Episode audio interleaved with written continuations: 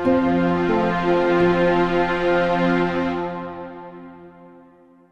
I'm going to speak with Mark Chalmers, the CEO of Energy Fuels, and I'm going to preface my questions with some remarks by myself. Mark, uh, I don't think the public understands that there are only two rare earth producers in North America, and that is uh, MP and Energy Fuels. And MP has a mine. Energy Fuels at this point is building a mine, as I understand it, in Brazil, but is buying material on the market. Also, the other guy is, is processing bastnäsite ore from their world-class deposit in California, and you are bringing to the United States for the first time the commercial production of separated rare earths from monazite, which in this world is the uh, mineral of choice for producing mag- magnet rare earths. So, what I'd like to ask you is, what's your time frame? Uh, because I know that you you have generated. I'm in Detroit. You've generated a lot of interest in the automotive industry because you're you're looking like you're definitely going you're definitely going to be a supplier. And again, there are only two possibilities in the United States, and you're one of them. What do you see as the time frame for your being able to deliver something to the supply chain for rare earth permanent magnets? Um, yeah, Jack, that's a bit of a loaded question, but yeah, we are making um, rap, rapid progress. And as you know, you know, we were able to uh, go into small commercial production of carbonate um, quite quickly with our relationship with Chemours uh, in Florida and Georgia, and then selling that um, to NEO in Estonia. So um, now we're advancing that strategy to include uh, separation uh, of that carbonate uh, at the White Mesa Mill into um, NdPr oxides and a samarium plus carbonate, uh, which contains uh, the SEG and the heavies.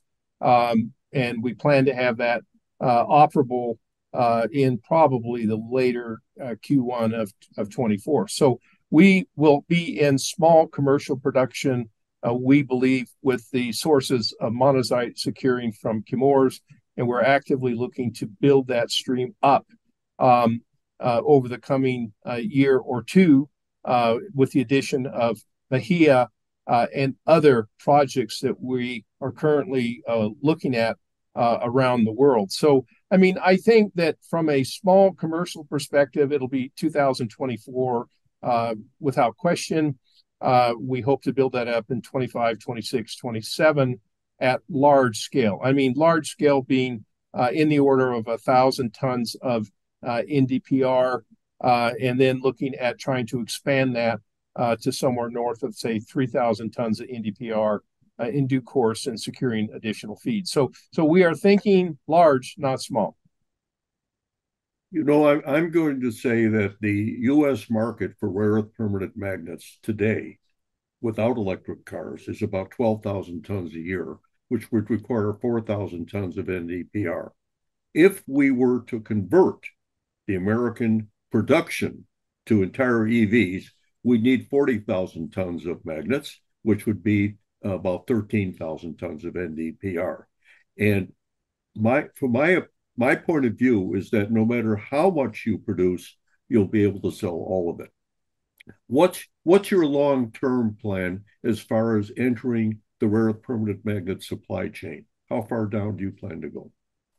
Well, um, Jack, we you know we see that you have to integrate as many steps mm-hmm. as possible um, to get the economics, and so uh, you know we started with making the carbonate, and then we moved to the mining side with the acquisition of Bahia. Uh, and then we also decided that we had to also move to separation. Um, we're also looking at um, metals and alloys as the next step after separated uh, lights, uh, and also looking at separated oxides for the heavies uh, in due course. So, I mean, I think that in order to have an economic outcome uh, in the rare earth space, uh, you need to be uh, as integrated as possible. You have to have access to, um, uh, you know, low cost of feed, and you also have have to have each of those steps have got to make as much um, economic contribution as they can in each step. So I think one of the, the, the, the problems that the Western U.S. has seen is that a lot of people are talking about just participating in a single step and getting their margin. And, and that really doesn't work when you look at the China plan. The China plan is is you secure uh, the molecules and you take them all the way through uh, to a, a, permanent magnet and electric motor uh, to get the economics to be um, compatible. Um, you, you, can't do each step individually and, and, and, get an economic outcome, in my opinion. I, I agree with you 100%.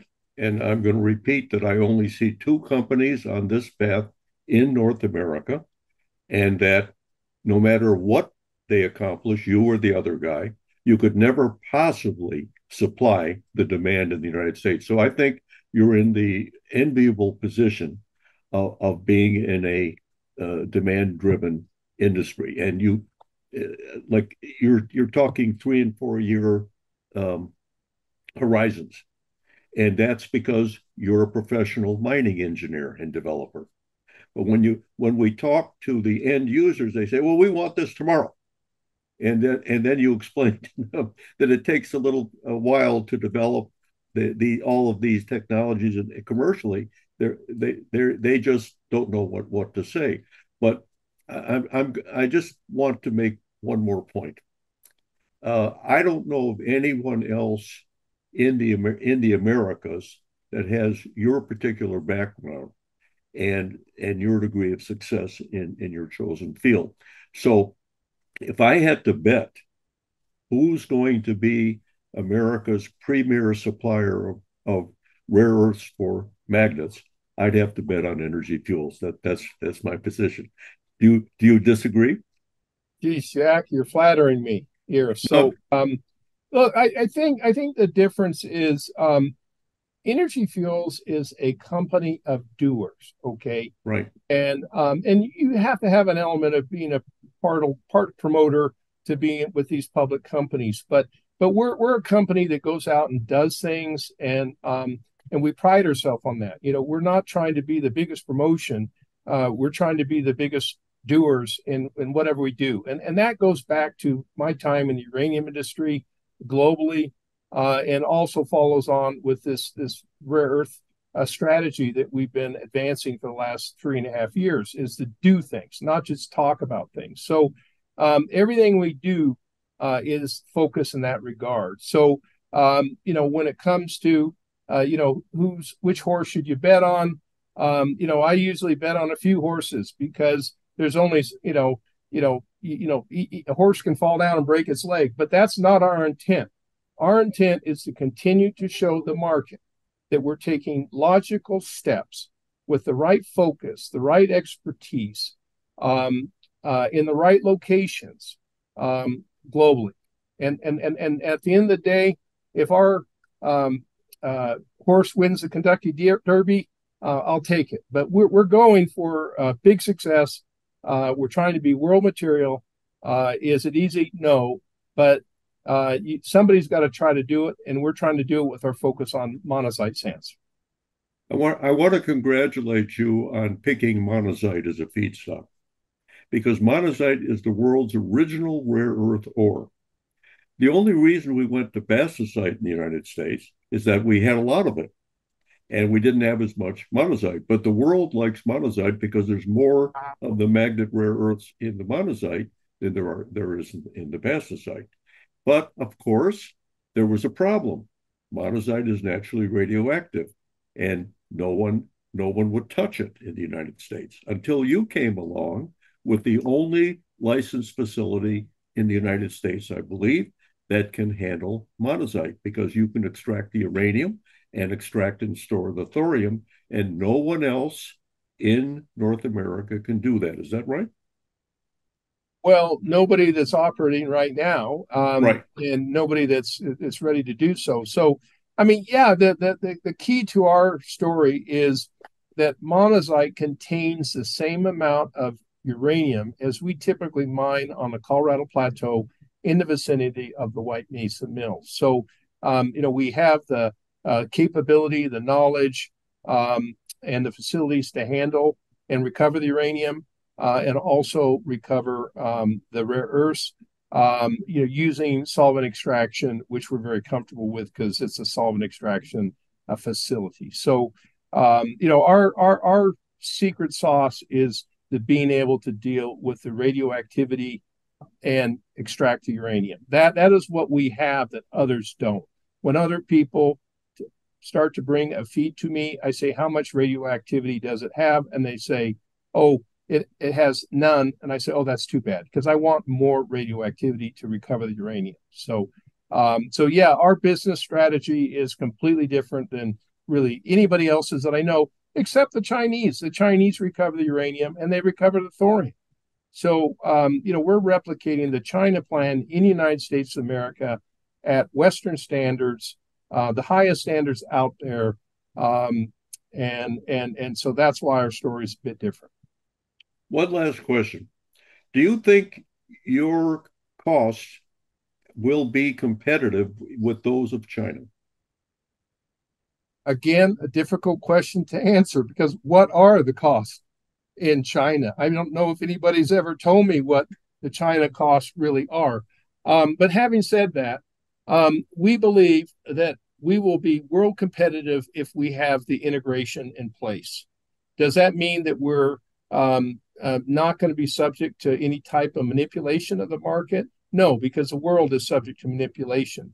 But I believe when you look at the value of a ton of monazite and you look at what I know are our processing costs, um, if you look at all those integration steps, you've got to build together um, uh, of a model that that works uh, and is as low cost as possible. Um, and so I think that when you look at those that are actually processing monazite sands uh, outside of China, I think we've got a very, very attractive economic model that we're building upon. Thank you, Mark. Uh, that was all very enlightening, and I, I hope our viewers ha- are paying close attention to what you're saying. Thank you again. Thank you, Jack.